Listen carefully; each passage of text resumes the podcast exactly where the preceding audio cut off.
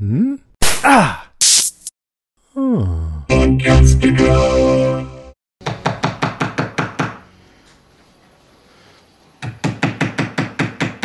was Aikido. That's how I kicked your ass earlier. Well, that's how I redirected your ass.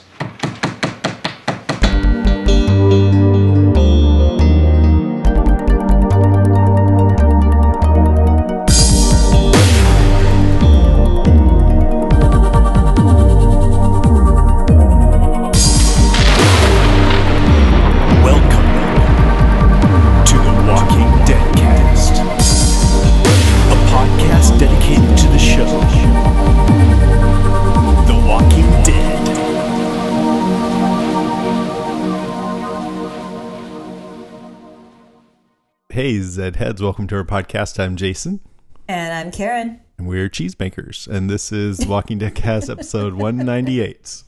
God, I love cheese. Right, and that reminds me, how long do you wear the same underwear?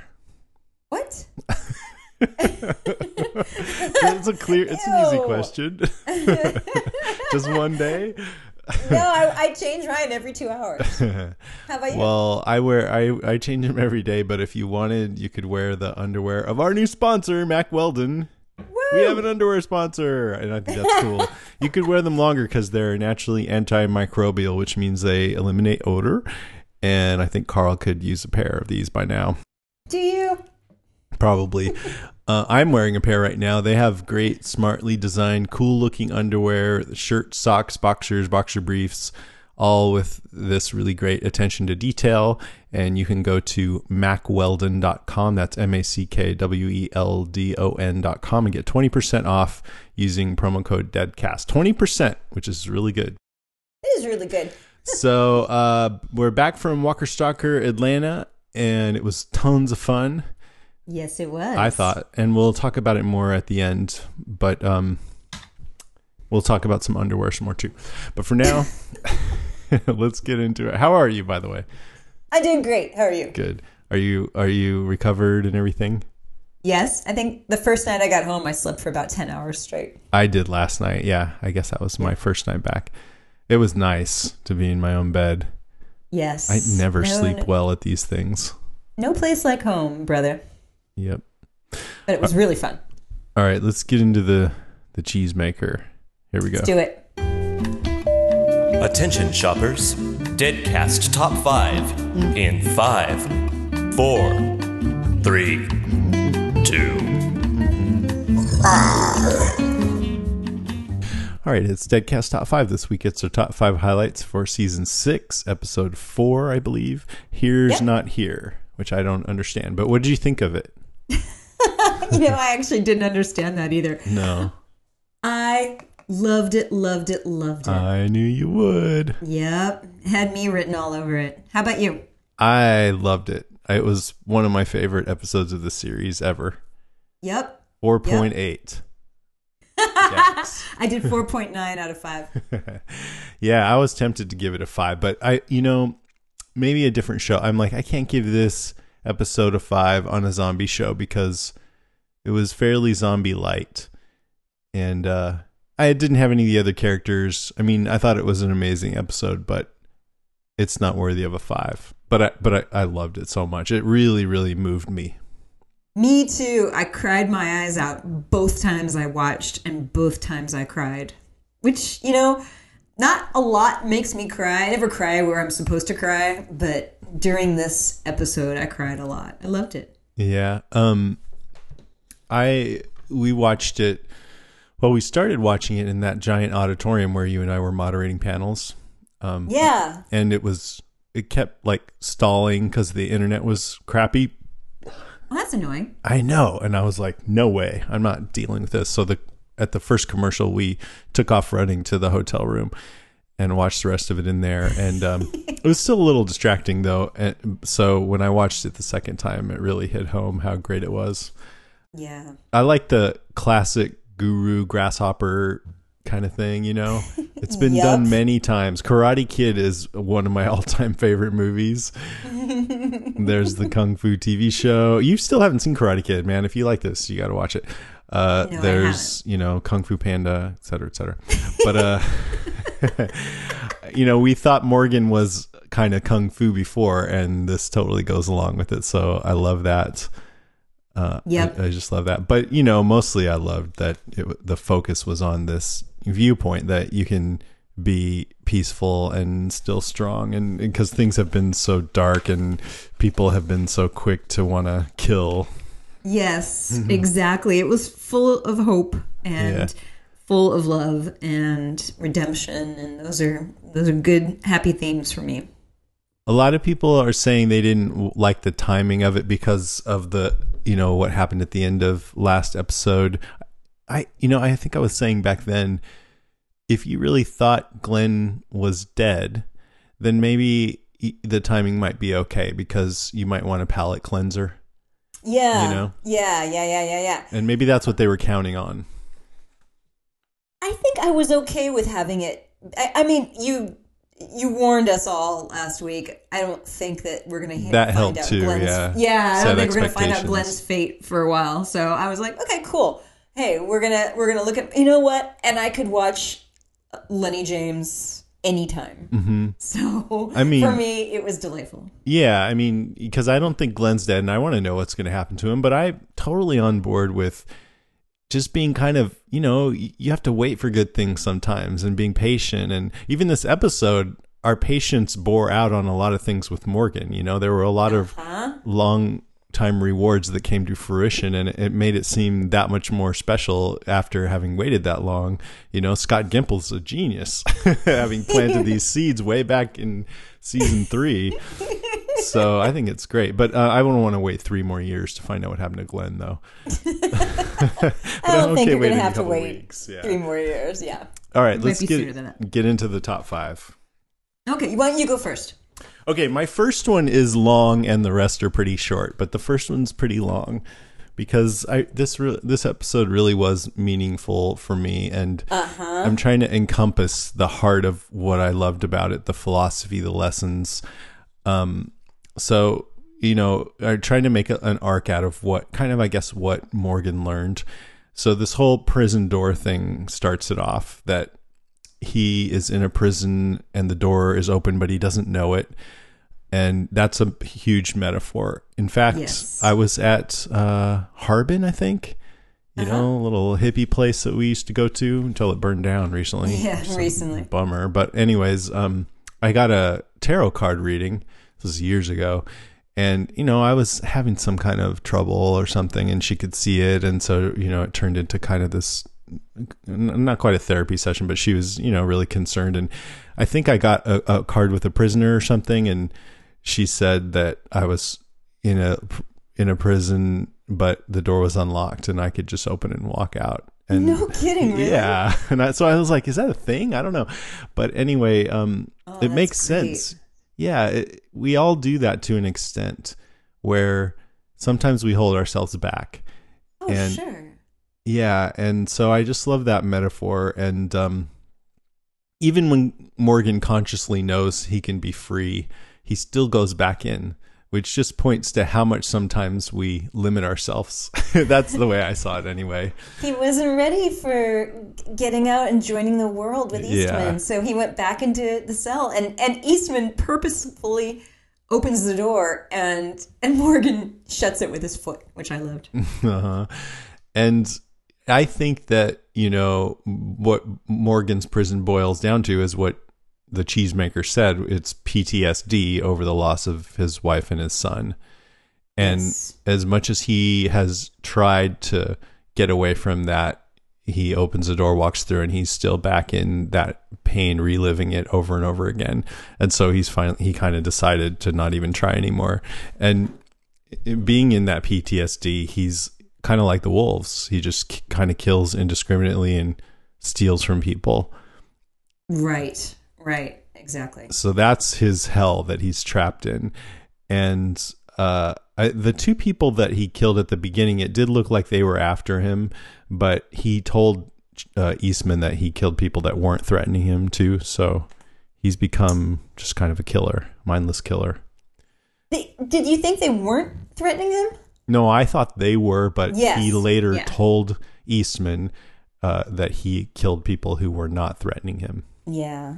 Yeah. So one thing I thought was interesting is when he's we've seen him, you know, we saw all those sticks in clear that he used to tr- to trap the zombies. And, and we've seen him sharpening sticks all the time. When he's in PTS team or PTSD mode, he's sharpening sticks. And now I realize how fitting it is that he's been using this staff that E- Eastman said, "I fixed your spear." Yeah. And he did it by breaking off the pointy end and making a staff out of it. I love that, you know, yeah. less lethal. And Morgan, um, he um, smoothed out Morgan's spiky end literally and metaphorically. Oh, that's beautiful. That's what I think. Nicely yeah, put. definitely. And then when he kind of had his little relapse, he went back to sharpening those sticks again. He's like, "The world's a dangerous place. I need to kill, kill, clear, clear, kill." Right. So, so the cheesemaker acknowledges that it's not easy, that you can try a lot of different doors and still end up in the same place. But he's like, you got to keep trying and you'll find a way out. And then at the end, he did say to him, You're done with this. You made it out. You made it out. You know, don't go back in. So, what he's saying, I mean, the lesson that he that he learned himself on how to get out of this prison is deciding not to kill anymore. Um, that's that's how Eastman, after he had his whole trauma with that killer guy, that's how he found peace. But then, you know, I've always said this on this podcast: if you're going to be a compassionate person, then you have to be incredibly strong because it's a dangerous thing to do to be vulnerable. And the way that these like uh, martial arts legends do that is by learning to kick ass. yeah, exactly. Exactly. so that yeah, so you can defend yourself if if you know this being vulnerable it doesn't work out right away. And so it's not about being weak. It's about staying open to the world around you and in the present moment, not reacting from a place of fear because of pain that you suffered in your past, but being ready to protect yourself if you need to. and, what- and redirect the threat. You know, redirect yeah now that's the whole aikido thing and the code that they went over in the in the middle i'm going to read it. This is between eastman and morgan. It's about redirecting evading and actually caring about the welfare of your opponent. So you have to care about yourself. You have to believe your life is precious that all life is precious. You have to redirect those thoughts the history that tells you otherwise. What we've done we've done. We evade it by moving forward with a code to never to do it again to make up for it, to still accept what we were, to accept everyone, to protect everyone, and in doing that, protect yourself. Which is an echo of what Carol said, actually. She's like, you need to move past this to, to Sam, you know, or you're going to be Yeah. stuck in it. And right. I saw that in a new way because she's trying to get Sam not to have that PTSD, too. Right. It was nice. I liked how they went back and forth with that. The two of them, Yeah. the, Morgan and Eastman took turns saying that. I liked it, too. I, I was going to put it at the beginning of this episode, but it sounded a little bit like some kind of a, I don't know, drug commercial or something. but uh anyways, um that last part that protecting everyone is how to protect yourself I think is great. And um earlier Morgan said to Eastman, people like you, the good people, they always die and the bad people do too, but the weak people, the people like me, we inherited the earth. I was like, what does he mean by that? Well, maybe he means that it, it, the weak thing to do is to just kill all the time because Right. then you don't have to open yourself up to anybody. It's just one solution all the time. right. Right. Which the wolves have adopted. Right, right. And then Eastman says to accept everyone, to protect everyone, and in doing that, protect yourself. I, I see that as spiritual and literal. Spiritual is by not becoming a mindless kill, killer, you're you're kind of protecting your your soul or your I don't know your your spirit. But literal, if you look at the world through the lens of how we can all peacefully be together, then we naturally look for solutions that help everyone. But if we see everyone as a threat that needs to be taken care of violently, then naturally there's just going to be war and, and violence all the time. and then Right. you're going to be in danger for, because of that. So um, they get the Art of Peace book. Eastman has this book, The Art of Peace. And I read the blurb on Amazon. It says, The real way of the warrior is based on compassion, wisdom, fearlessness, and love of nature. So taught the great Morihei Ueshiba, founder of the Japanese martial art of Aikido. Aikido, he wrote the book, I guess, or Aikido is a discipline Ueshiba called the art of peace. It offers a nonviolent way to victory in the face of conflicts, and he believed that Aikido principles could be applied to all the challenges we face in life. It's lovely. It makes me want to take Aikido. I know, and uh, yeah, I think a lot Aikido sales are going to go up. I bought a copy of that book too. Did you? Yeah, Oh, it's kind of like the. Tao Te Ching. It's just got little nuggets of wisdom in it. Yes.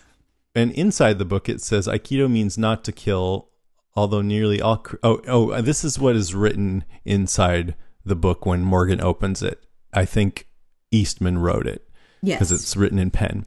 It says Aikido means not to kill, although nearly all creeds have a commandment against taking life. Most of them justify killing for one reason or another. In Aikido, however, we try to completely avoid killing, even the most evil person. And he and Eastman says, "I've come to believe that all life is precious." That's the part that I can. I mean, I can't fully go all the way over to Eastman's side, and I don't. Uh, it's intriguing to think that maybe you can, though. Well, I'll give you my take on this. Yeah, I let's think hear it. that during times of peace, uh, during, for instance, pre-zombie apocalypse, now, let's say now, in our Mm-hmm. real world, I, I'm totally on Eastman's side. I don't make any bones about it. I think you know I'm a vegetarian. And I, you know, I was raised mostly to be Buddhist. And if I had a baby girl, I always thought I would have lobbied hard to name her Jane, not J A N E, but J A I N after the Indian religion that believes in all life is precious and and it, you can't kill anything. You shouldn't kill anything. So, um, so in times of peace, I am fully on Eastman's side, but this is the zombie apocalypse, and so we're working sort of in a, a new whole. Uh, we're, we're working in a new whole thing. So, in times of war, in times of this this zombie apocalypse, you ha- you don't have a place to put people. You don't have handy jail cells. You really don't. Uh, you also don't have good doctors to work with people. You don't have medicine, psychotropic drugs, things that can maybe psychotropic is not the word I want to use, but anyway, drugs that can help people. Um, so in the zombie apocalypse, you can't afford to really embrace that creed you know the whole time. You have to for instance i think carol was absolutely right. Lizzie was too far gone. She was crazy. And lizzie demonstrated that by killing her little sister and would have killed judith. And lizzie was absolutely you know cuckoo so carol didn't really have any choice she had to kill her so sometimes you have to kill people in the zombie apocalypse because in this world you don't really have a choice. So I see what Eastman was saying, and he lived in a very protected house. He had um, maybe sort of off in this remote area. There weren't a lot of zombies come by, some, but not a lot. And you know, looking at the graveyard, how many he'd killed, it hadn't been that many. And so he could afford to have this "I won't kill anyone" sort of mindset. But uh, going out into the other part of the world, where you meet the governor, where you meet the claimers, where you meet the termites, where you meet the wolves, y- you kind of have no choice, right? I mean, am I am I wrong Well, about that? no, I mean, I think you're right, but I'm fine. I'm sitting here feeling depressed hearing you Yes. defend killing. And I, I, the thing is, I think you're right, but I'm just getting sick of defending killing. Like, eh, you know, I, I'm sick of it. Like, I oh don't. yeah, I, I really I, I was so inspired by Eastman and I want to see I want to see um, Morgan successfully rehabilitate this wolf guy so that we can show an example of I mean basically that's what Eastman did with Morgan. If some if Morgan came along and we had never met him before and all we saw was him in this epi- episode just killing and shooting right at Eastman. Let's say Eastman had been a character for the last 5 seasons and we came to love him and we see this guy come up and just start shooting at him with his machine gun Right. then everybody on our listener page would be like you should kill that guy right away you know kill that guy Morgan. Yeah. and now and but what we saw was Morgan uh, Yeah. Eastman being kind to him and taking him in and yes, you know he he knew how to protect himself. He said i won't allow you to kill me. I give you these two choices which was so kung fu. The couch or the door. But uh you know so we saw that work with this guy who had become just a, a mindless killing machine. Yeah, but but I think that Morgan wasn't too far gone, and I think the wolves are. Here's the difference Morgan was by himself and was suffering terrible PS, uh, PTSD. This wolf kid may, maybe also, and, and hon- honestly, is absolutely likely to be also suffering from terrible loss and, and thus PTSD also. But I think what happened to these people, here's what I think. I think that the wolves, the claimers, the Woodbury people, the termites, all came under, um, maybe less the termites, but certainly the people in Woodbury came under the influence of a charismatic leader who was crazy. And in the case of the Woodbury people, it was the governor. In the case of the claimers, it was the dude who was the whose name I can't remember, who was the head of the claimers. In the case of the wolves, maybe maybe this kid is the leader of the wolves. There's definitely somebody who's the charismatic leader, who's like the Charles Manson out there, who's influencing these other people to get them to follow him. He's he's forming an, a, a pack and making it as as uh, you know evil as he possibly can. So while Morgan was alone and suffering and he wasn't too far gone, I think this kid might be too far gone to come back. And I know you're, you know, here I am, the pacifist saying this kid's too far gone, but he seemed pretty clear in his motives. And by the way, was he bit or was he just injured? Uh, so just if someone's under the influence of a charismatic leader, I don't see how that changes anything about whether you should give them, you know, like Morgan, he was ready to kill uh, Eastman. So whether or not Morgan was under the influence of a charismatic leader, I, I don't think that would have made a difference to Eastman. And I think there's a chance that, you know, in the real world, there's that that that's Yes, almost oh. a reason. That's almost a reason to help. You know, you got to deprogram Yes, people, right, but That's there's like, no- oh, you were you were in this crazy world that wasn't your real self, and you got turned by this guy. Now you need to be, you know, deprogrammed. But the- so I don't I don't agree with what you're saying. Okay, uh, fair enough. But Eastman had a remote location and like a year to work, or maybe even two years. I don't know what the timeline is exactly, but he had a lot of time to work with Morgan in a very, very remote location. I think we just the two of them. we realized last week that it was a couple of weeks, right? no, no. From well, the, we said from not the, much time has from passed. the time of Clear. Yeah, I don't I don't know. It was shortly after Clear. So from Yeah, the ti- from the time of Clear, it was a while they came back. yeah no i don't know they came back there was oh you yeah you're right because there was that whole time where rick was a gardener and we don't know how much Yeah. time that was That so that was at been the a end while, of season so- three yeah you're right you're right Okay.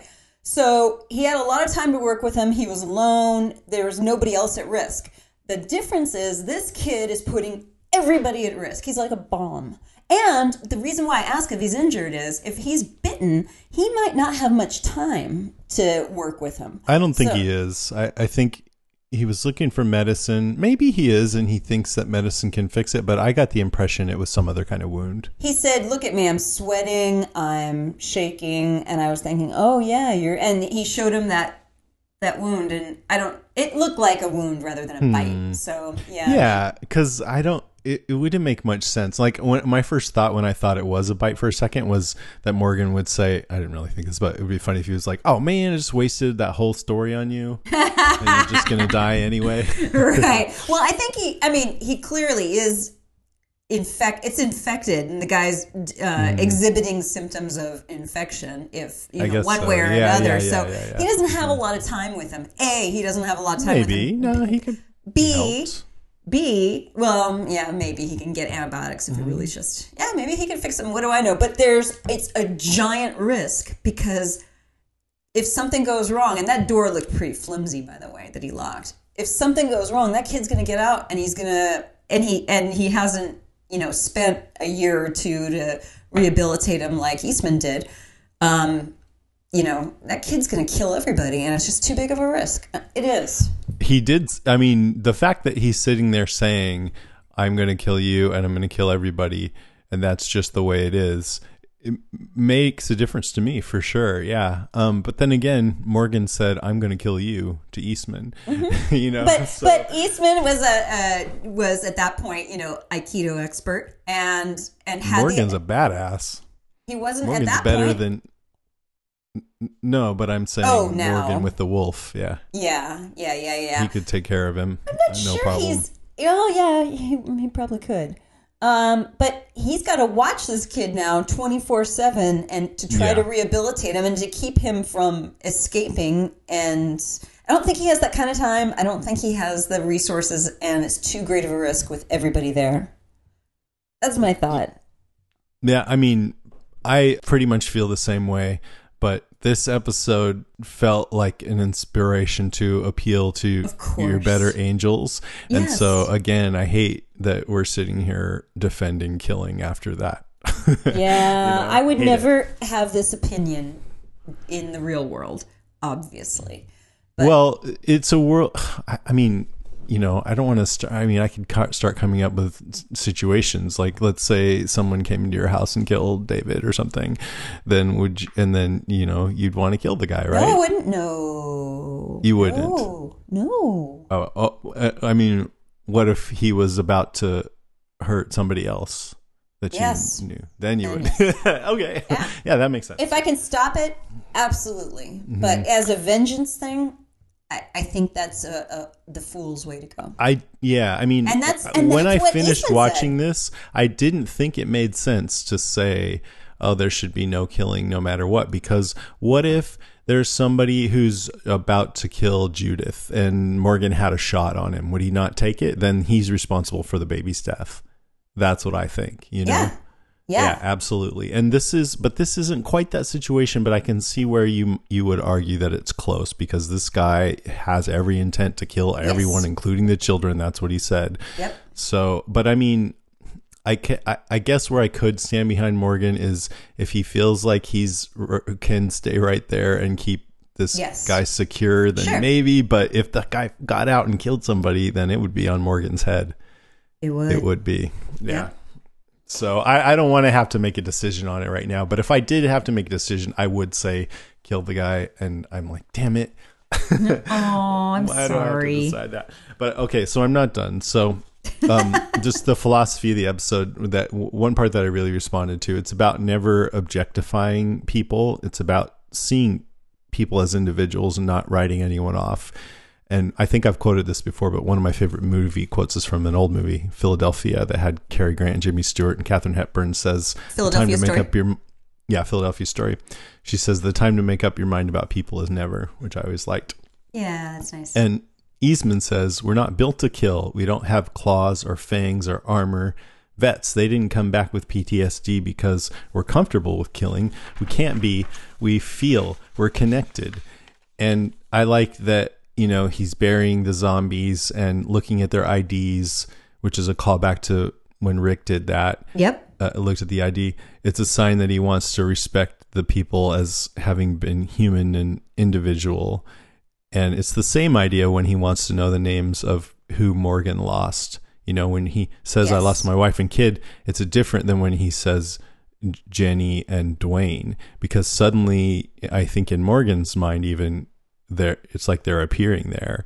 And it, it it's sad, but it, it you feel more connected to that. I felt more connected to them. I saw Duane's face, you know. Yeah. So when we lose that connection, then that's when we become uncaring towards others and see them as other and not individuals and humans. Yep. Yep. So that's what um, Eastman is standing up for. And I'm glad that they showed this point of view. I also um, don't want them to not show the other kinds of point of views because it's absolutely realistic that people would fall into brutality like Shane and Rick are doing and and uh, people get hurt and they close up and they're more likely to lash out at anything scary. But I think this experience with Eastman was healing for Morgan. It allowed him to reconnect with himself and to want to go out and connect with others and also train him to protect himself. And so um, he's in a really good place right now, I think. Although, if this show can does what it has always done, he's going to be punished for this. Yeah. I mean, already know. we've seen the consequences of his actions.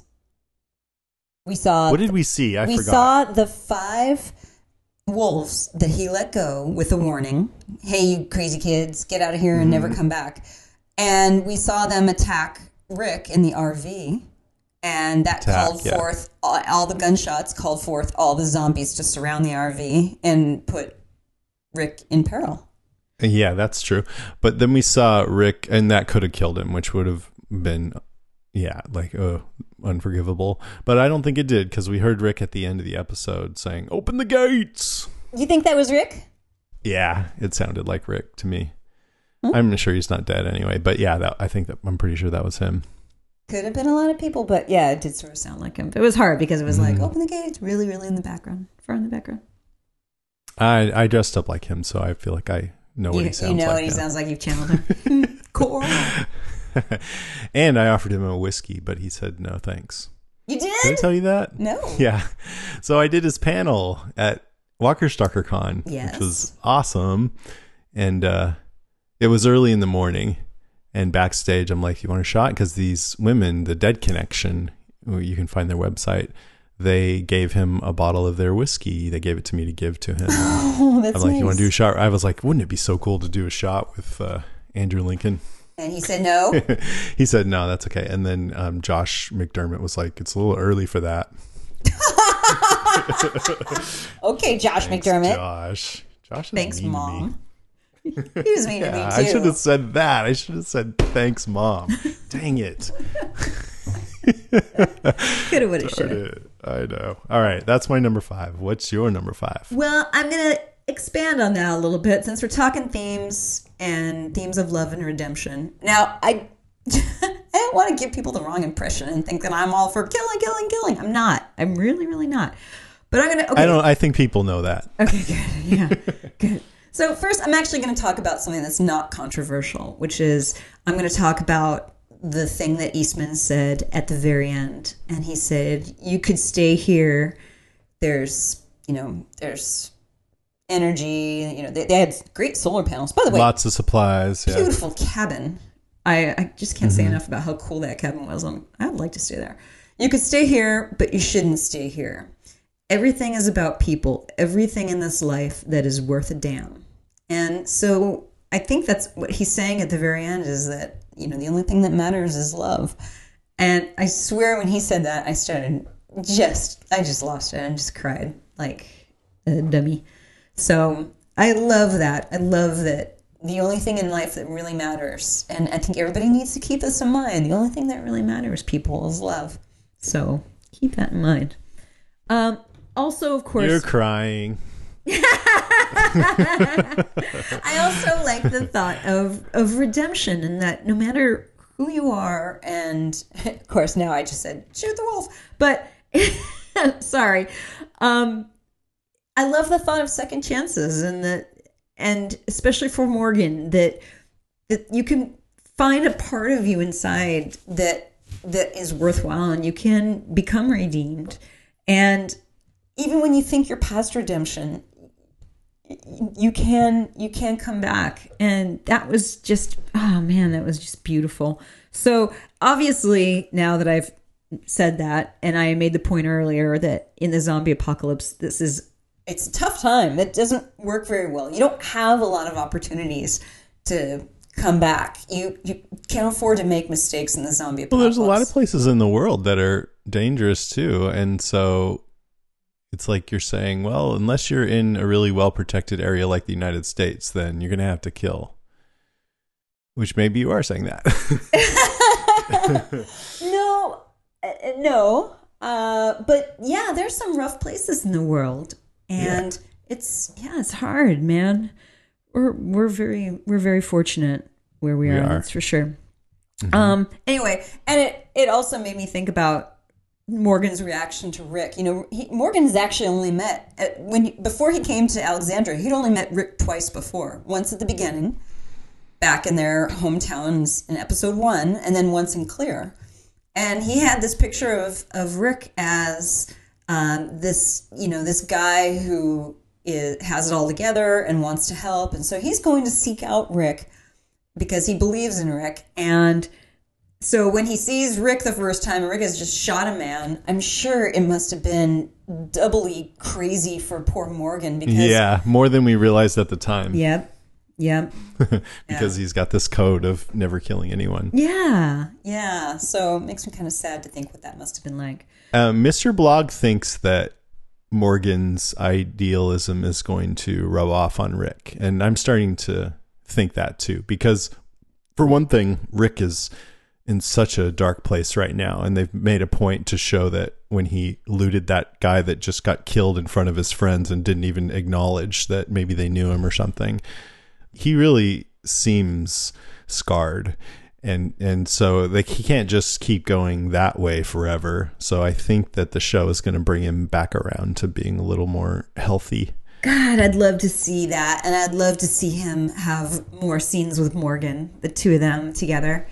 Yes, I would love that. So, yeah, Morgan was really lucky that that he found Eastman, and uh, I think that Rick is really lucky that that Morgan found him. So that would be great. I would love that. Yes, Mr. Blog, please let that come true.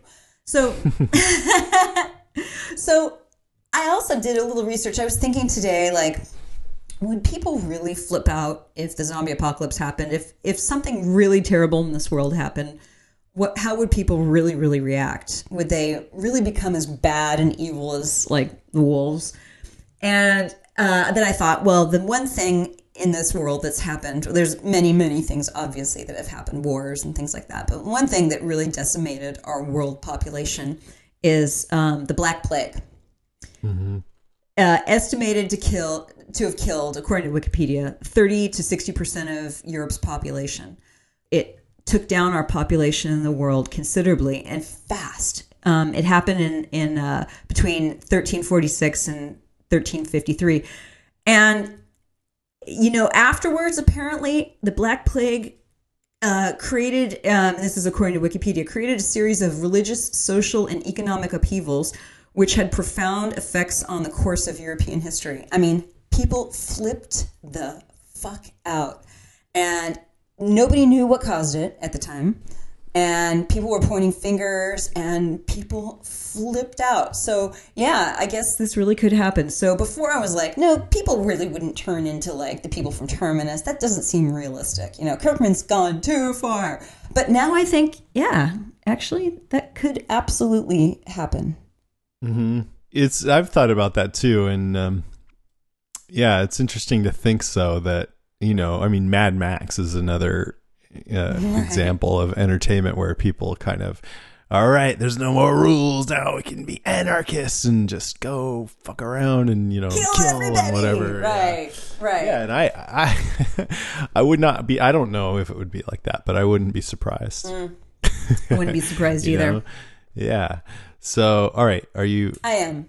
Are you all done? Okay, so my number four is this new character that we met and said goodbye to, the cheesemaker, Yeah. who is not good at making cheese.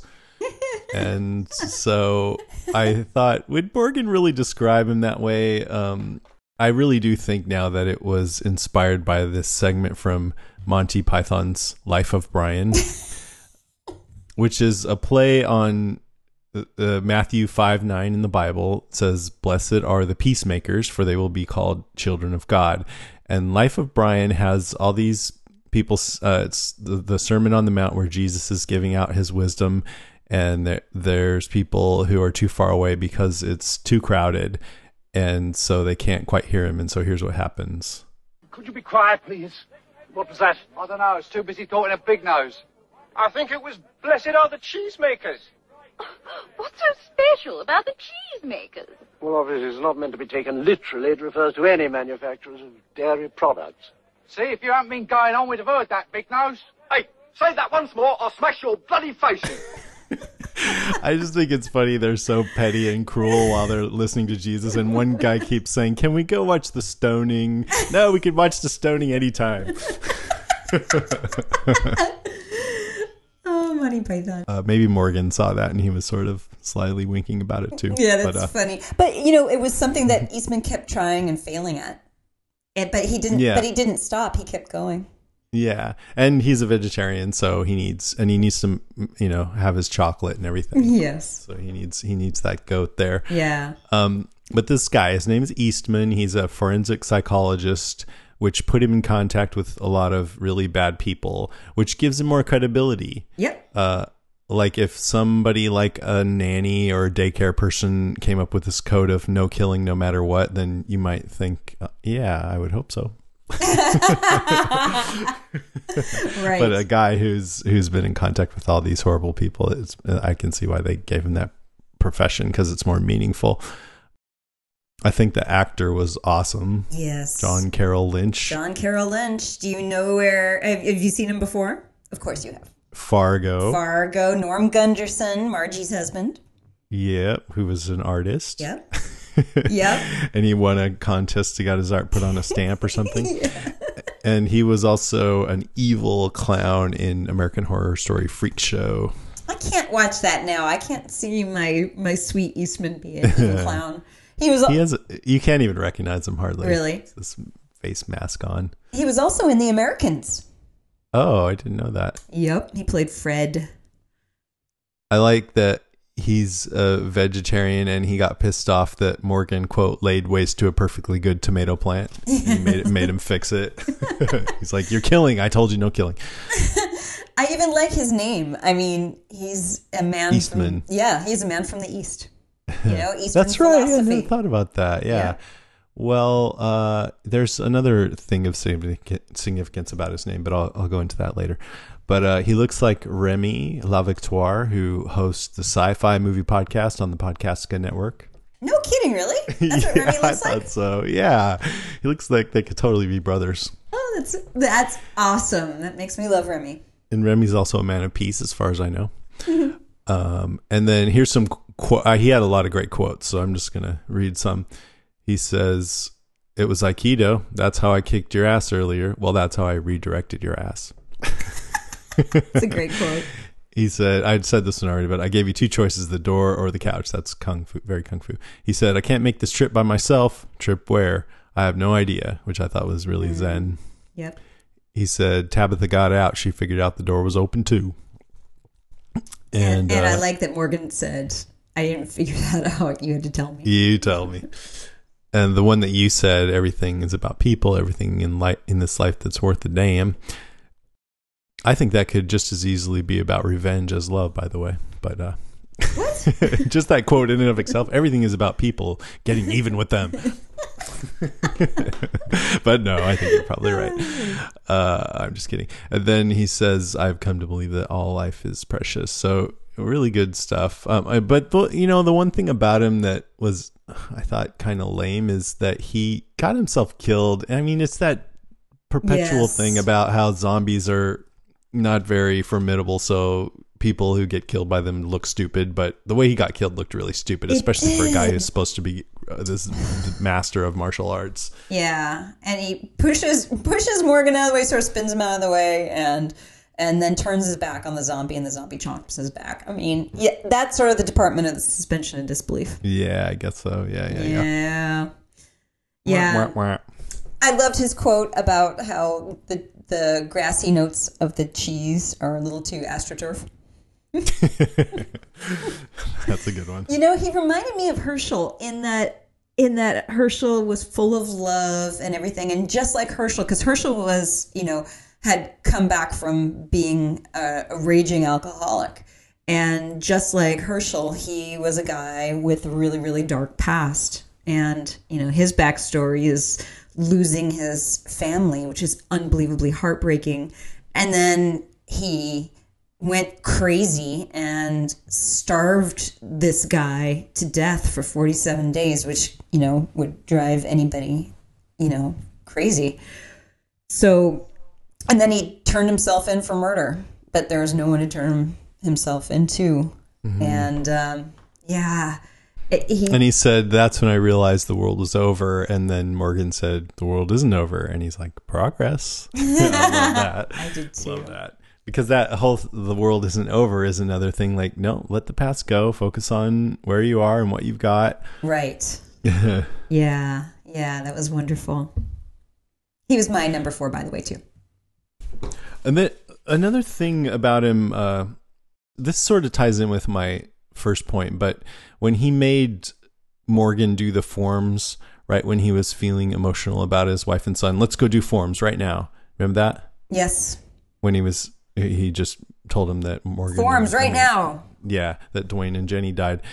I think it was to prevent him from closing down and going down the rabbit hole with it, Yes. but not to stuff it down. While while he's doing them, East, Eastman says, "You're going to hold a baby again," and so and he does, by the way. Remember? yeah, he held Judith. which is really cool. Yeah, so it's about this whole thing is about being strong and capable, training, while at the same time staying open to the possibility and to the present moment, and to like Eastman says that every person has potential, every life has potential.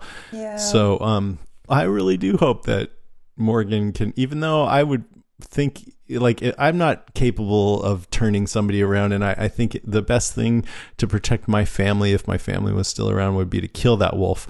Just for this show, I want to see an example of somebody turning it around. So I want to see Morgan turn this guy around. That's what I want to see. Even though right now the way he talks, you're just like, you little slime bucket, you should die. You know, that's how I feel. But I want to see Morgan turn turn him around. and then somebody else can come in and kill him or whatever. I don't know. okay. Okay. So uh, we're going to take a little break and talk about our first sponsor. It is Audible, a sponsor that we've had a, a few times over the years, and we're always glad to have because Audible is great for people who listen to podcasts and want to look at listen to other things like audiobooks. They have 180,000 audio programs from the leading publishers. They have also broadcasters, entertainers, magazines, business information providers. The Audible app is free and it works on everything your iPhone, iPad, Android, Windows Phone. And you can download and listen on your Kindle Fire and, and just about every MP3 player there is. And they have a great listen guarantee. So if you decide you don't like the one you chose, you can exchange it for uh, any. You can exchange any book you're not happy with for another title, no questions asked. That's great. I know that's pretty cool. For a recommendation, I'm gonna find uh, pick a new recommendation. I promise next time. But I I keep getting emails still thanking me for recommending the girl with all the gifts. I got one recently that said, "So our power went out yesterday for several hours. So I went to the store to get candles and a book. Target has the girl with all the gifts. I read for two days, barely able to put it down. I fucking loved it. Such a different take on the genre. Genre loved it from start to finish." Going to listen to that podcast now, meaning the one where I interviewed the author. But that's for the print book, obviously. But I listened to the audiobook in preparation for that interview, and it was just uh, really good. The author has this beautiful English accent, and she reads Does. the parts. She. Oh, sorry. I, I thought in your in your interview the author has a great English. Oh no, I'm sorry. I I did say author, but it, I'm talking about the audiobook reader. Yes. Yeah, he does too. But she she reads the parts, uh, you know, all like in character, and she's really good. So uh, anyone hearing this can get a free audiobook of your choice and a free 30-day trial membership by going to audiblepodcast.com slash deadcast. This is a great way you can show your support for our podcast and get your free audiobook and 30-day trial. That's audiblepodcast.com slash deadcast. And thanks to Audible for their support. Thank you, Audible. Okay, number three. Uh, th- this episode was another thing that was awesome about it was that it tied up a lot of kind of loose ends about Morgan and made connections to other things. You just mentioned the baby thing. That was a connection. He held Judith. And I'm glad that it tied back to earlier Morgan stuff because, you know, you just, you also mentioned that Rick has only met him twice and this is the third time. And he seemed kind of like a different person each time to me. Uh huh. Um, I mean, maybe I could see how he was in the pilot led to how he became because in between that time he lost his son and he'd already lost his wife. And he couldn't bring himself to kill his wife, even. His wife, yeah. But you know, in clear, he was just off the deep end. Off the deep end. And I mean, I could see how he might get to that place, but then I, how the hell did he get to where he was when we saw him, you know, chasing after Rick and getting to Alexandria? So we get to see that, and it, it really did tie it all together really well. It was beautiful. I thought Yep. we saw the, we figured out where the rabbit's foot came from. Yeah. Did he leave that rabbit's foot back at the church? He took all that stuff out, the bullet too, right? I think he took out the bullet too, and that was the one that the couple uh, put down on top of their canisters Yes. and said thank you for not killing us. And he, I think that turned him around. He he had relapsed, but it made him realize, no, I'm not like this anymore. Right. So that bullet was a reminder of that, I think. But I think he um, maybe just took it out in the church just as a sort of a little ceremony. But I'm not sure if he left it there. Maybe he did. The rabbit's foot, somebody wrote in and said it was a different shade, but I think it was still supposed to be the same one. So that was a lucky rabbit's foot giving to Eastman by his daughter, and then the next day he found the Aikido classes. It's a lucky rabbit's foot. And then I rewatched Clear on the plane home from Atlanta just to see if I could spot any other connections. Well, he begs Rick to kill him Yep. Kill like he did with. Eastman a few times in this episode. Um, there was a exchange. Carl said, "Morgan, I had to shoot you. You know that, right?" And Carl is so cute. He looks like half his age right now. um, and then he goes, "I'm sorry." And Morgan says, "Hey, son, don't ever be sorry." And this episode, Eastman says he's sorry to find out Morgan's son and wife are killed, and Morgan says, "Don't ever be sorry." Yeah, that's good So catch. echoes, yeah. And just watching Clear again made me, you know, we we love that episode so much, and a lot of people did. And now I do think that's pretty indicative of what Walking Dead is now. You know, there's a lot of episodes that are that good, and it's because Gimple's in charge now. I couldn't agree more. yes. Vote for Yeah. Gimple. Yay. Uh let's see. And the the beginning of this episode, he was in that space where Rick found him. It was dark, so it was hard to tell, but I think it was dark on purpose Yes. so they wouldn't have to make it exactly right. Right, right. But then it kind of burned down sort of accidentally, but it looked like he didn't really care or something. Right. I don't know. It was out of his and it was mine anyway. And then the last one, we I think we find out definitively that clear actually means kill. I don't think we knew that for sure before. He kept saying, "I need to clear," but I didn't. I mean, I knew he, he meant it need to clear the space of zombies, but it just seemed a little enigmatic to me. Back yeah, then. and it could have been it could have also meant I need to clear my head, I need to clear Mm-hmm. out my memories or something. yeah, But yeah, yeah, clear Yeah. is clearing it out of people and and undead and alive people both. Yeah. Well, Eastman says, "What do you do?" He goes, "I clear." What does that mean? Walkers, people, anything that gets anywhere near, near me, I kill them. I clear.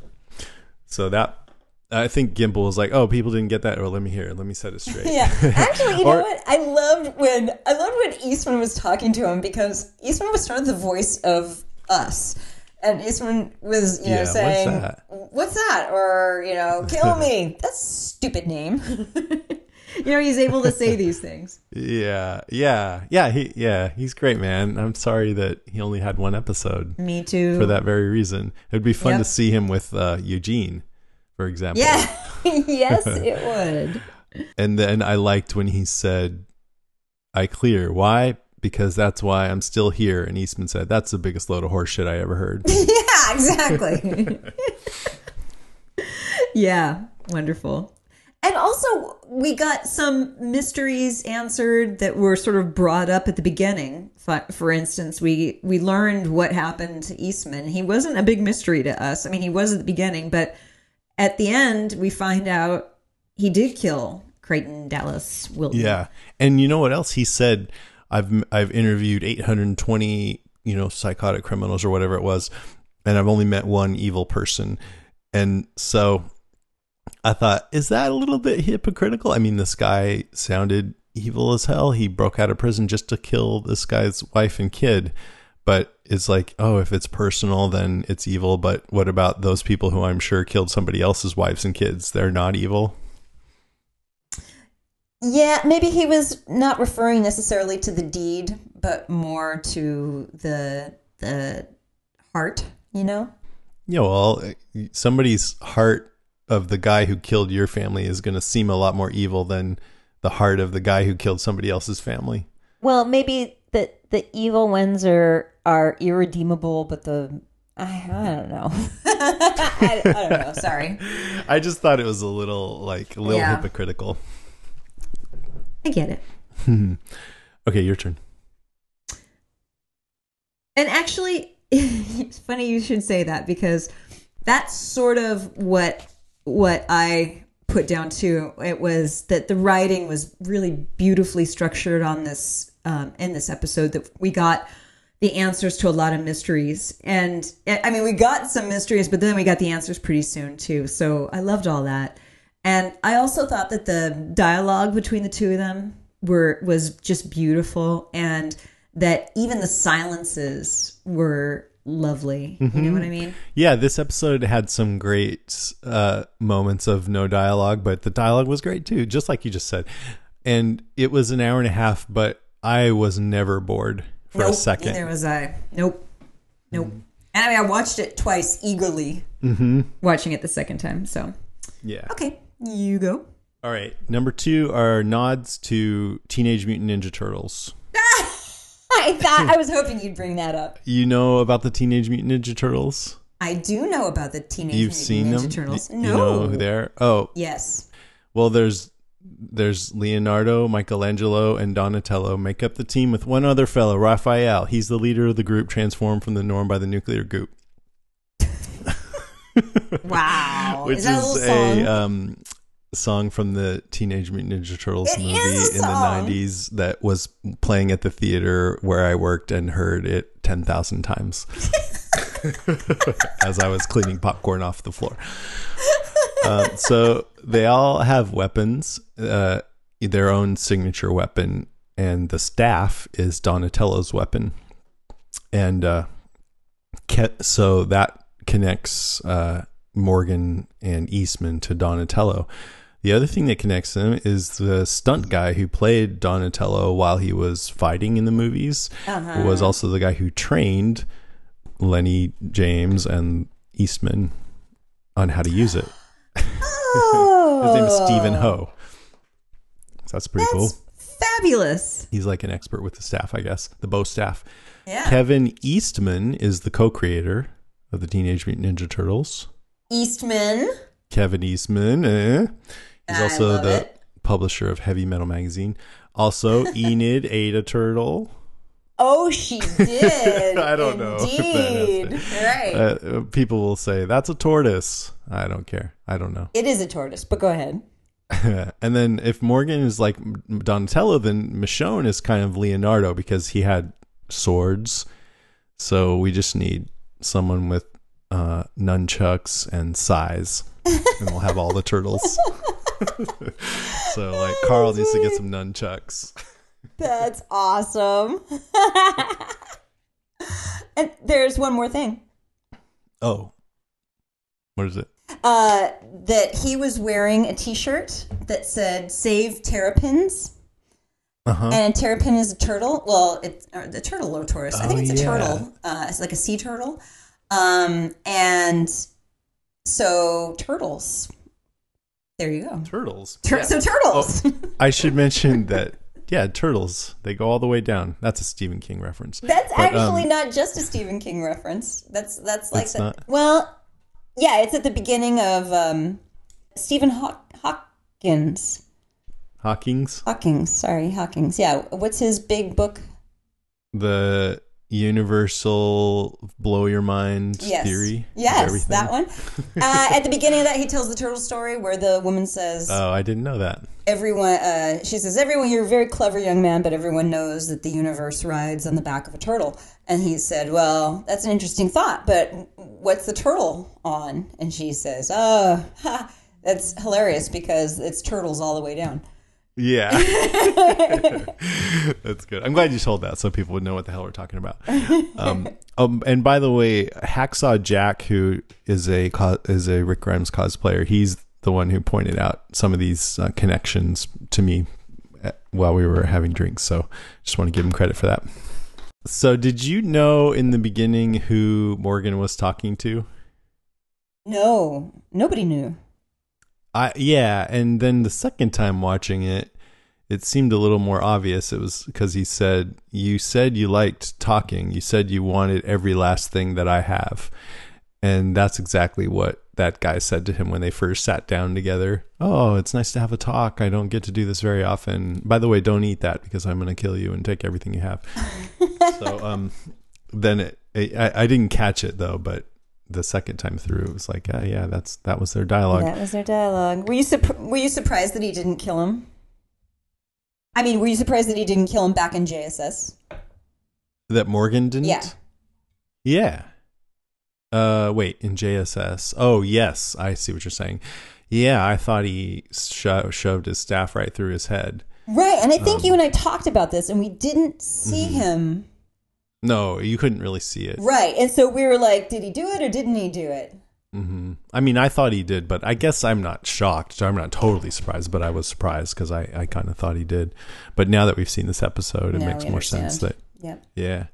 Well, but actually, my number one is this wolf kid, and uh, Do it, man. he he. Well, that I mean, that was one thing, but um, you know, in his relationship with this guy, he's taken on Eastman views, obviously, believing that anyone can be turned around. Eastman said. They could heal some more, some less, but they can. We all can. There's always potential. Where there's life, there's potential. But as you and I already kind of talked about, this wolf said, I'm going to have to kill everyone here, the children too. Those are the rules. That's my code. So it seems like those are two incompatible codes that have met here. And uh, yes. I, uh, as much as I hate to say it, I think that there should be a limit that you shouldn't just say, I'm never going to kill anyone ever in this world. And um, I would like Morgan to prove me wrong, but I just don't think it's responsible to let a guy like this live when there's babies around and stuff. I agree. Yeah. But I still want to see, I mean, I hope he's successful just it'll be a different different thing than we've ever seen before. I mean, I was also thinking like how uh, Morgan would have never even entertained the idea of killing Randall and and I think he would have been right in that case cuz Randall even if Randall was kind of rough, I think he could have been turned around. But we didn't even know whether he was rough or not. They just suspect. yeah, he seemed like kind of a bumpkin. Guys get all crazy. Have a good old time. you can fit right. right. in. Your uh, your turn. We pretty much covered uh, absolutely everything that I was gonna touch on. Notes too. Um, yeah, even notes, except that I have to say I really love Tabitha the goat, who was played by Ruby the goat, and the goat cheese was made by I guess Ruby's handler makes goat cheese, and so they got some nice goat cheese from Ruby the goat, who's really, Oh, really they really did. yeah, Oh wow. isn't that nice? Would you trust Morgan with your goat? Yeah, of course I would, especially He 'cause- might clear it. I thought. not anymore. I was like, I don't know. Well, it was in the middle though. Like Morgan had just sort of started to turn around. Well, you know what? If you're a forensic psychiatrist, you can judge You how can people. tell, yeah. yeah. that thing is, Eastman had mad skills as a forensic psychologist. He was trained Right. in reading people, and he had a lot of experience reading people. So right away, he can tell. Mor- Morgan's good at it too. yeah. He he he told he could tell that Carol was, uh, uh you know, Yes. always ready. Checking it, checking him put it. out. Yeah. Yeah. Exactly. One thing, by the But way, yeah, you're right. He's no forensic psychologist. One thing that Lennie James said on The Talking Dead that I thought was interesting is that he referred to Morgan as sort of like a duck moving in the water. And that is uh, on the top, it's he he looks completely calm, but just under the surface of the water, the feet are madly paddling to keep him afloat. And he was saying that sort of underneath his calm surface, he's struggling still to to keep his his calm and and and put into practice all the lessons that he's learned. I thought that was interesting. Yeah, he doesn't have it totally down and internalized yet. Yeah, exactly. Uh, okay, a few notes. So, I Michonne did eat Morgan's peanut butter bar. We all knew that, but I watched it again and saw it. so she's a liar Oh, you mean in clear? in clear. Oh yeah. No, we totally knew that. you knew that, Yeah. but I, I, yeah, I was like, yep, yep, there she goes. There it is. they use that whole now and then thing. Yeah. Where they put then and now. They did that in season five, episode one with Gareth. Yes. And in both cases, it was a I think it signified a big change in perspective. Gareth went from being cattle to butcher, and Morgan from killer to peacemaker. you know, from yeah. past to future. Then and now. Uh, I uh, get it's tough to understand a lot of what uh, Morgan was talking about sometimes, but I think that's because they just wanted to make him seem incoherent. Yes. Like he, he said, "You know what it is," a couple of times. I'm like, "What? What is what? What is what?" what? and I think he said 16 hours and 19 on the floor a couple of times. Interesting. So I don't know what that I don't means. know what that means either. speculated that it was 16 hours after Duane got bitten that he died and 19 to reanimate. oh. We don't know. I loved the burning zombie coming through the fire in the beginning. Yes. Remember that? Yes, I do. That's Coming through the like the bonfire. the zombie bonfire. I like the blurring effect when he went into PTSD Oh mode. my god, I love that too. Yeah, I love that. I love that his from his it was sort of like his blurry perspective. Yeah, it's great. Uh-huh. There was one scene where he the I think it, was it when the zombie was eating the goat or at some point or no the the two zombies came in to try to get the goat and he I forget when but anyway he just like clocked one of them in the head and it fell over Uh-huh. unconscious and I was like can you knock a zombie out I don't know That's what it looked like happened That's funny. And and by the way, did you notice that the the zombies in the end he was sitting in front of the sunflowers? Yeah and it was all pretty looking Mm-hmm. Yeah, I did notice that. They didn't show Morgan kill Eastman, but then the camera came down and it showed a grave marker with his name on it. I thought that was pretty cool, actually. I'm so glad we didn't have to see Eastman die. Yeah. We've seen enough death on this show. Yep. Yeah. And then, uh,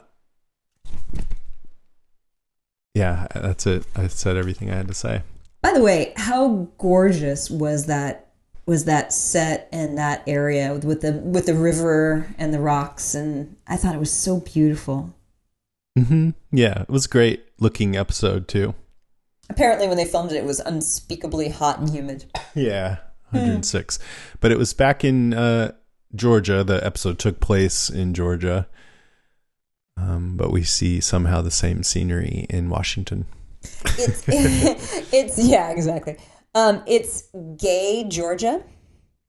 Uh and the town is called Gay in Georgia and it, guess what happens if you try to google like I did? Gay Gay Georgia. Georgia. Guess what comes up? You'll never believe it. And then I'm like, images. Oh, Sunflowers. well, that's that's really not helping. I just wanted to see like more pictures of gay Georgia and the river, and like, no, no, that's way down there. Thanks, Google. Try gay Georgia gorgeous. Gay Georgia gorgeous. That will help. That might work. Uh, uh, anything else? That's it. Okay, we'll take a little break. There's more to come. Stay with us.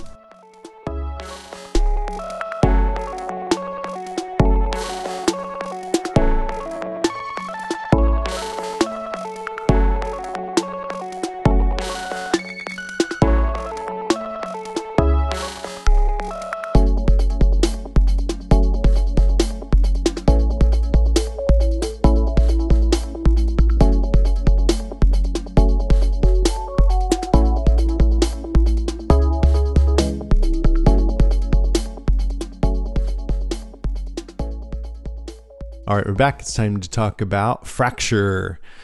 Fracture. This is Fracture's last episode with us for a while. Oh no. Yeah, and it's been really good having them back as a sponsor this year. And uh, so go to fractureme.com and use promo code DEADCAST for 15% off your first purchase. Fractures are your photos printed on glass. So it's really easy to do. You just pick any photo that you've done.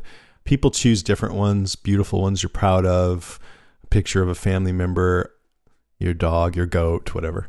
Um, I, I see a lot of families in the ones that, you know, our listeners show really cute family pictures. But, anyways, upload whichever one you want to their site, choose a size. They have some editing tools so you can crop it if you want. You can make it black and white, you can add a border around it. Then when you're done, you submit it, and then then they make them in this factory in Florida, and everyone is hand checked, and they has what they call a happiness guarantee and also a lifetime warranty. So if you're not happy with your order, you have 60 days to let them know so they can try and make it right. Then they come really neatly packaged in this kind of dense package and they have you open it and it has this foam core mount built in so fractures a play on words for frame and picture together. So it's like this frame and picture in one and it's really elegantly produced. But when you turn it you know you put it up on the wall you just see the photo pretty much. It's really and it's really vivid and colorful and it's printed edge to edge. And it's also very very light. It's a lot lighter than i thought a glass photo would be.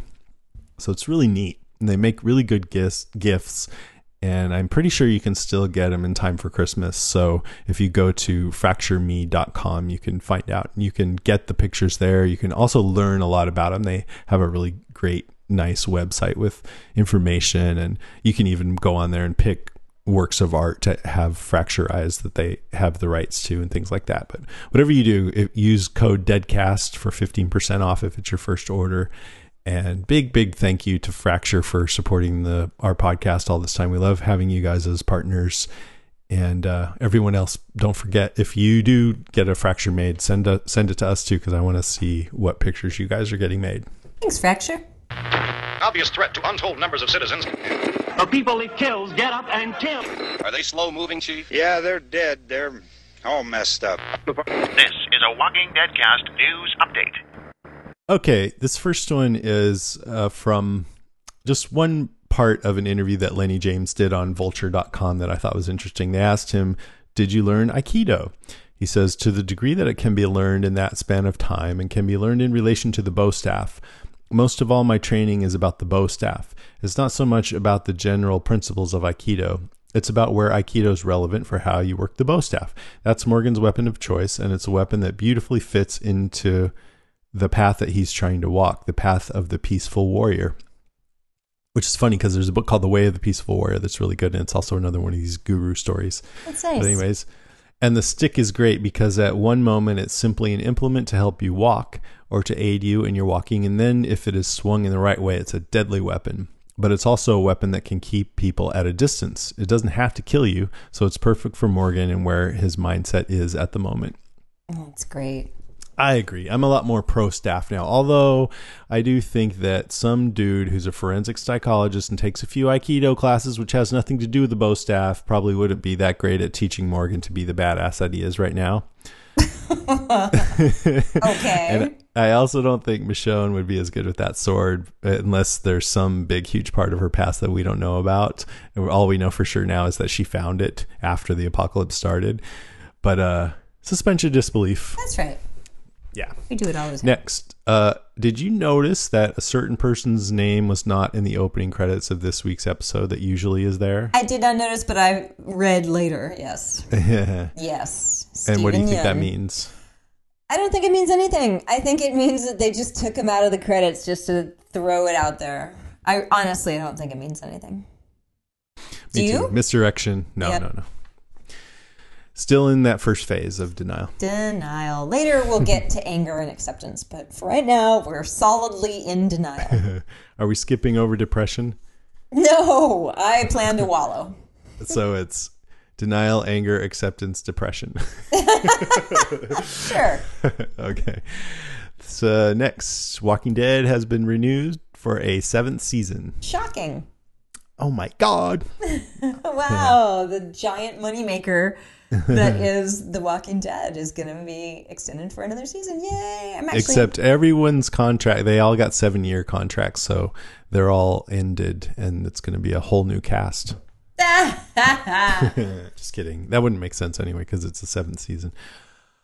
Uh, and then finally, Norman Reedus is getting his own reality show on AMC called Ride with Norman Reedus. he is, is he? What's the Yeah. what's the premise? This I I feel like this one would be if I said, "Okay, I'm going to read four news items. You guess which one's fake." It would be this one. That would totally be fake. Yes. but yeah. it's true. Uh, oh, and he told me, by the way, that he doesn't think of it as a reality show because I did his panel too, which was awesome. But uh, anyway, he's a motorcycle enthusiast and he's going to rove the open road and explore. I think they did one episode already, but they're going to go to warehouses, tattoo parlors, smoke houses, wh- whorehouses. No, not whorehouse. Uh, and he's going to interact with mechanics, motorcycle craftsmen, and collectors and stuff like that. He's going to have guests each week that ride around with him, other actors, musicians, and local motorcycle experts. I wonder. I bet you there will be some Walking Dead people that go with him, How about a podcaster? like Karen. Or Jason? Have you? Do, can you ride a motorcycle? I had a motorcycle. Ah, Yeah, I had a I didn't know I had a Kawasaki Ninja. hmm that is so cool. It I only had it for like a year or two. Um, I I laid it down a couple times too many, and I was like, okay, maybe I need to rethink this whole this Really? whole motorcycle thing. Yeah, it was my You only fell over? It was my only mode of transportation, and then somebody was selling their car, and I was like, yeah, okay, I'll get the car, and then eventually I sold the motorcycle. That was a good idea. I still like bicycles and horses. You never got hurt that bad? No, no, Good. no. I rode one for about oh yeah, it was about two years, and it was a big cruiser 650, and uh, I never fell, but I had some super close calls where I almost died, and I was like, that's enough. yeah, exactly, exactly. anyway, Still love motorcycles though. Yeah, me too. In fact, last a couple of years ago, Rich and I rented bikes and drove up to Portland. It was pretty awesome. Oh, that's nice. All right, that's enough with the highly relevant news. Let's move on Wow. to listener moans, groans, and grunts. All right, let's do listener responses. Okay, so the first one comes from Joe Morris, who writes As much as I love this show, the timing of this one totally sucked. Talk about taking the total awesomeness and just pumping the damn brakes. What the fuck? Nick Quinto says probably one of the best episodes of The Walking Dead. Always seems that the Morgan ones take the cake. Well, in this case, ta- mm-hmm. case takes the Gouda. Wink. Jeff Rhodes writes Is that a joke? Even the goat knows this episode is bad. wow. Jeff Rhodes hated it. Uh, Jennifer Anderson says, I love this episode. One of my favorites. I feel like it gives us a better understanding of why Morgan is making the choices he has the last few episodes. Yep. Tori Ling writes, This is the first episode to be told as a narrative as Morgan tells the story of the events between Clear and No Sanctuary to the Wolves' leader. Yeah, it's actually true. And cool. And it worked really well. Jessica Rhodes says, "Bum, we don't know what happened to Glenn, but this episode was a nice change of pace. I absolutely, ri- I was absolutely riveted hearing Eastman tell his story. I actually gasped when he said what Crighton did to his family. Just hope that wolf dies before he has a chance to kill." Wow, I wonder if Jessica Rhodes is related to Jeff Rhodes, and uh, they seem to be completely on opposite sides of the spectrum uh, in terms of liking the episode. I don't know. I don't. I don't know. I I don't. She she's married. She's a friend of mine, by the way. Oh. Jessica. Yeah, she's great. She she hooked me up with Harry. You know who does Yes. uh, podcast junkies. Yes. But uh, anyways, I don't. She's married, but I don't know if her husband is Jeff. It's Jeff who hated the episode.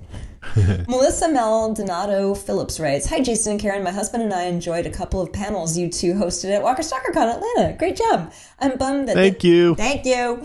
I'm bummed that this episode was placed after the Glenn episode. It's a story I want to hear, uh, just not with the uncertainty of Glenn's well being. Well, you're supposed to think he's dead. I think. Yeah, he's not very well right now.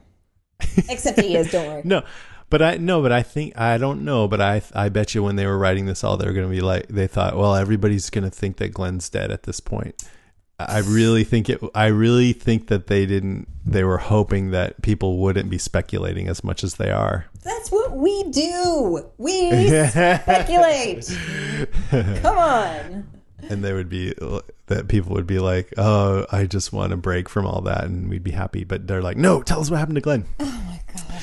Evan Brookman says, "I mm-hmm. like Lennie James, and I was interested in some Morgan backstory. Unfortunately, it was not the follow-up episode I or expect too many others really wanted. After Thank You." I watched the entire 90 minutes losing track how many times my mind wandered into thoughts of, I wonder if they will show Glenn. Could Glenn really fit under that dumpster? it's kind of a shame. I feel like this episode won't get its due because of the position in the schedule. Well, a lot of people loved it. I, di- I didn't care about that at all.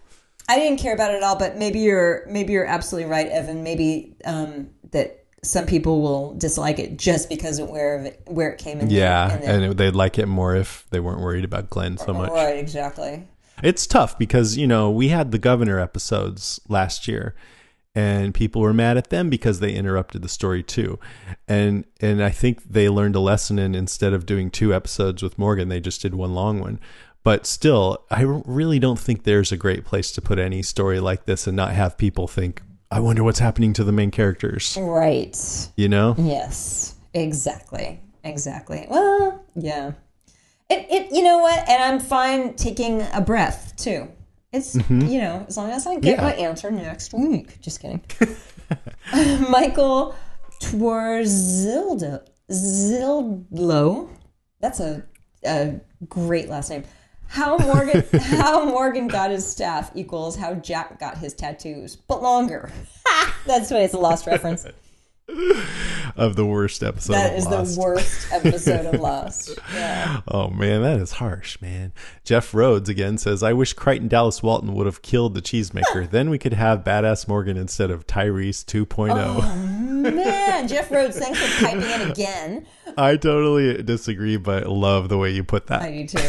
Mariana Chacon writes, it was okay. Eastman was very lucky to have lived as long as he did. If he would have had come across a wolf, he would be dead. Maybe. Maybe. I don't know. Eastman's badass. and Morgan took Yeah. on like three wolves at once. So And he may have come across wolves and turned them into little puppy dogs. Right, exactly. you know? Jose Estrada says, Jason, don't quit the podcast because Tabitha is gone.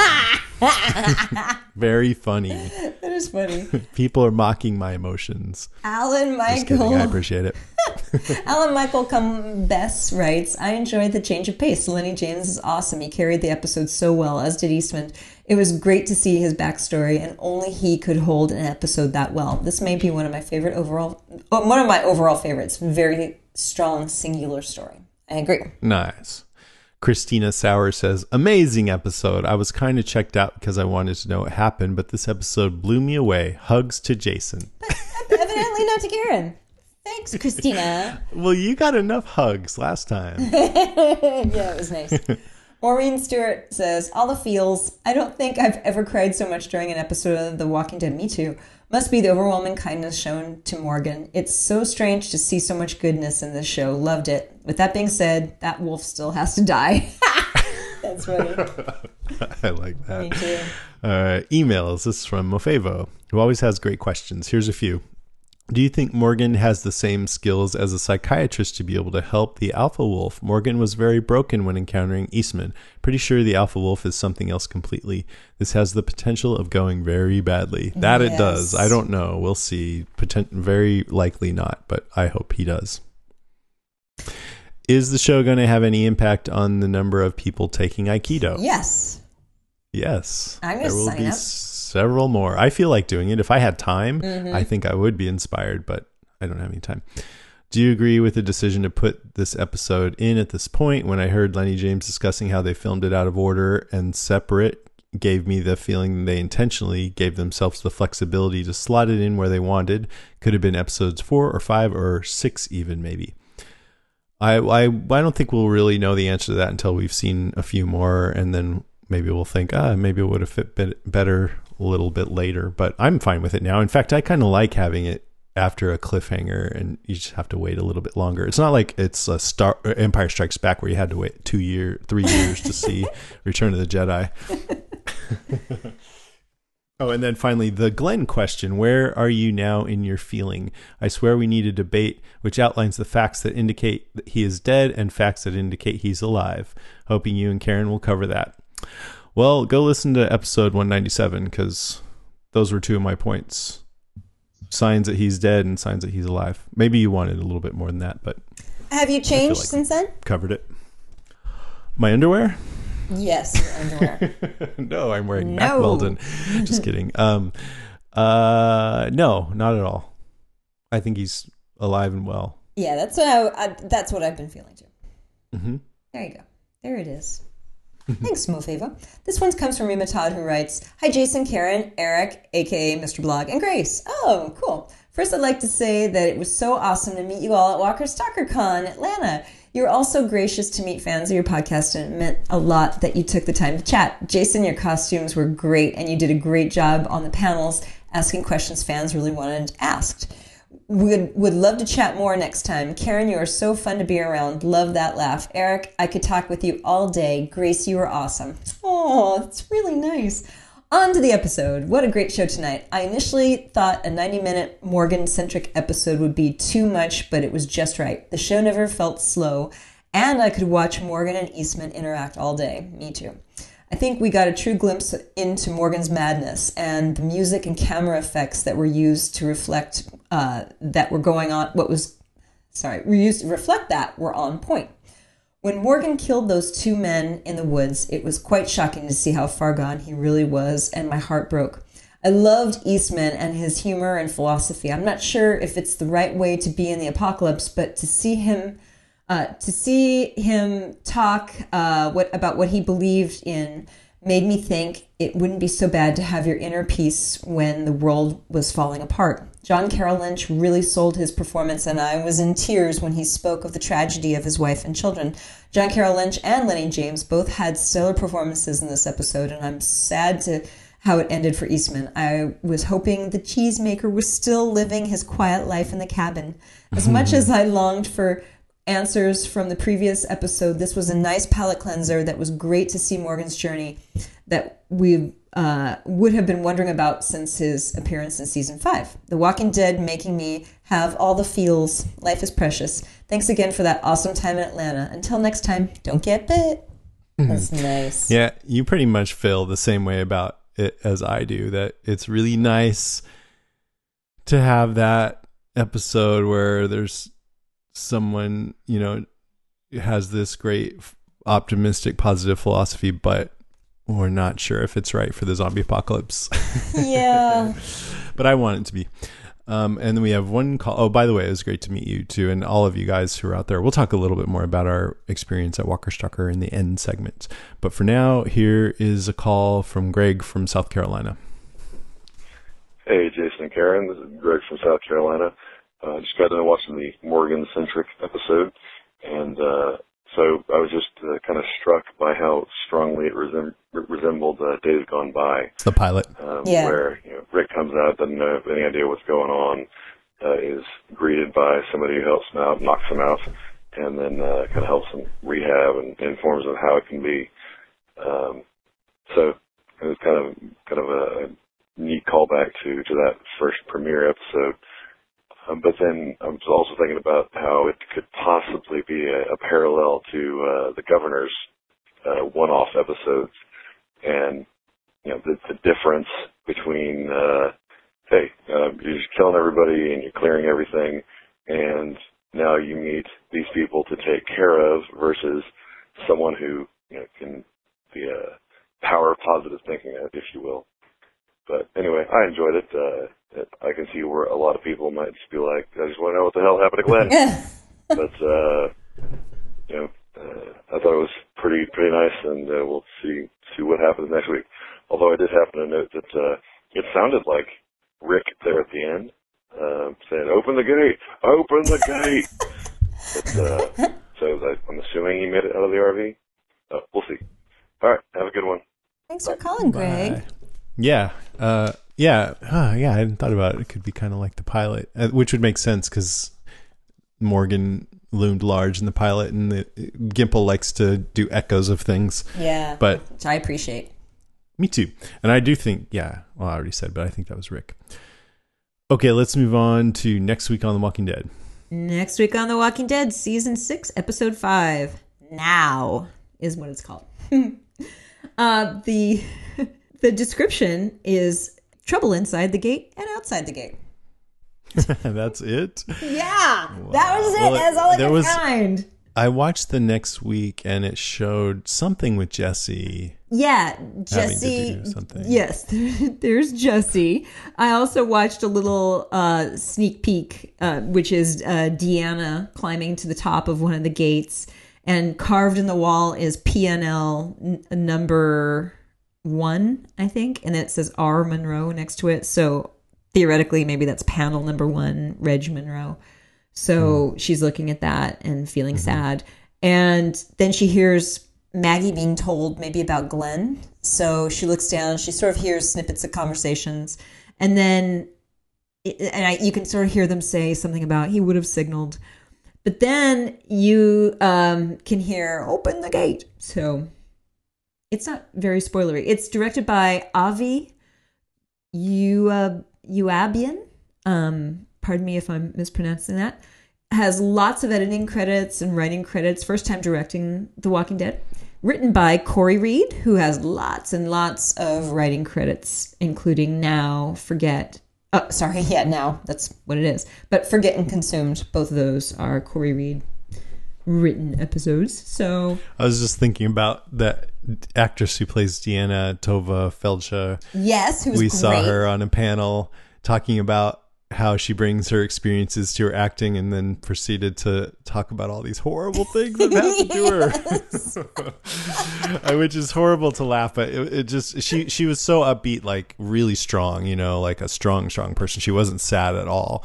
It wasn't at all like a sympathy kind of a thing. It's just like yep my son and this and that and this and i bring it all to my acting and she just seemed like really powerful about it. Yes. So, it that's not coming up with us laughing at her pain thing. No, no, but it was just one thing after another. Yes. she was great. She was so yeah, she was awesome. she was terrific. Super cool.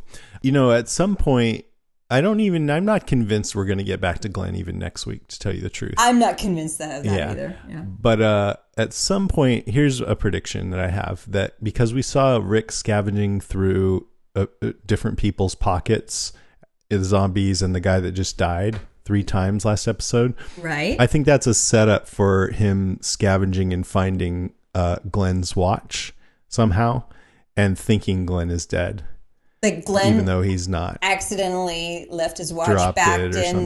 back Yeah, in yeah, the yeah. pet food store. Yeah. Yeah, something like that. And so it'll be sort of a fake indication to all of us too that maybe he's dead. But we're Mm. still not going to believe it. Yeah.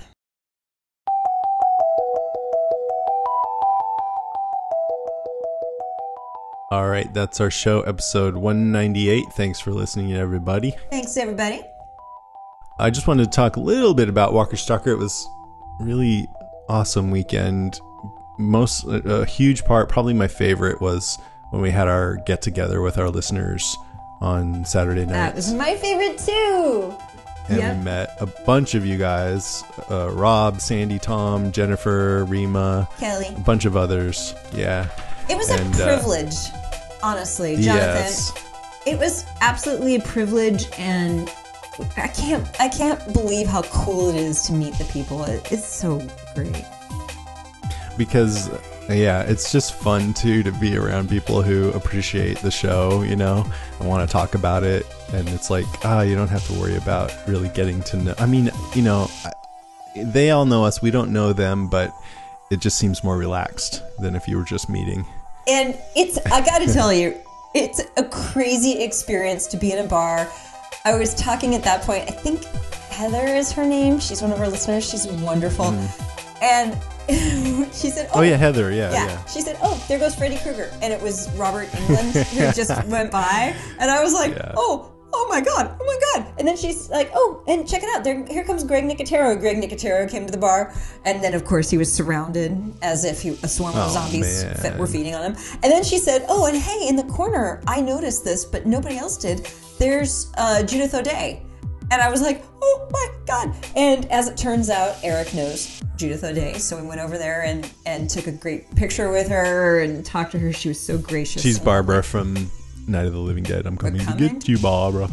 uh, yeah, that's really cool. Yeah. Uh, He- Heather, by the way, I'm so sorry I, we didn't get a chance to talk. I thought I, I had to go to the staff dinner, so I left early. I, sh- I wish I would have stayed though, because it was really fun. I should have just stayed. But anyways, um, I thought I'd see people at the party, and the party ended up being kind of big and unwieldy. Yeah. I was there in the listener meetup for almost three hours. It was great. Yeah, I so loved cool. it. Yeah. I loved Walker Stalker Con. It was really, really fun. yeah, I hope we can do that again next year.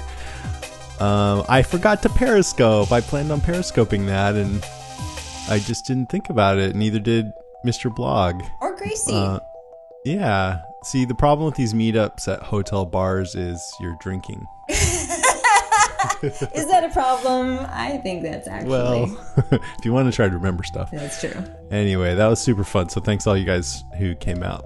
If you want to call us, you can call us at 650-485-DEAD. That's 650-485-3323. You can email us at brains at podcastica.com.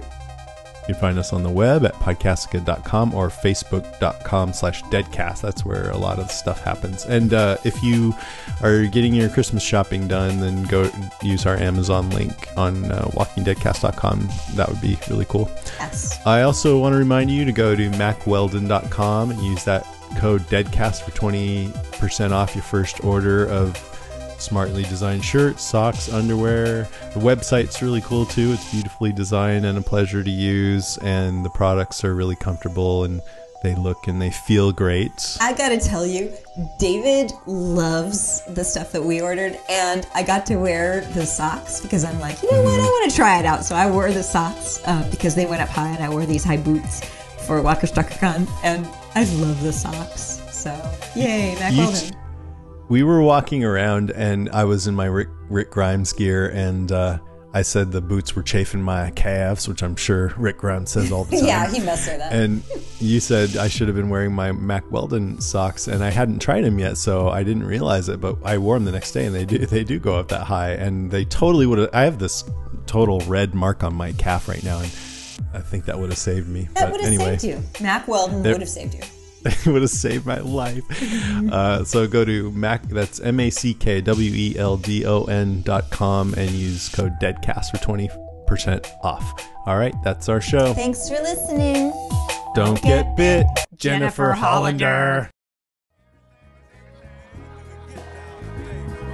Mother, mother, there's too many of you crying. Brother, brother, brother, there's far too many of you dying. You know we've got to find a way to bring some loving here today. Yeah. Father, Father, we don't need to escalate. You see, war is not the answer, for only love can conquer hate. You know we've got to find a way to bring some love loving here today. Oh, picket lines and picket signs. Don't punish me with brutality. Talk to me so you can see.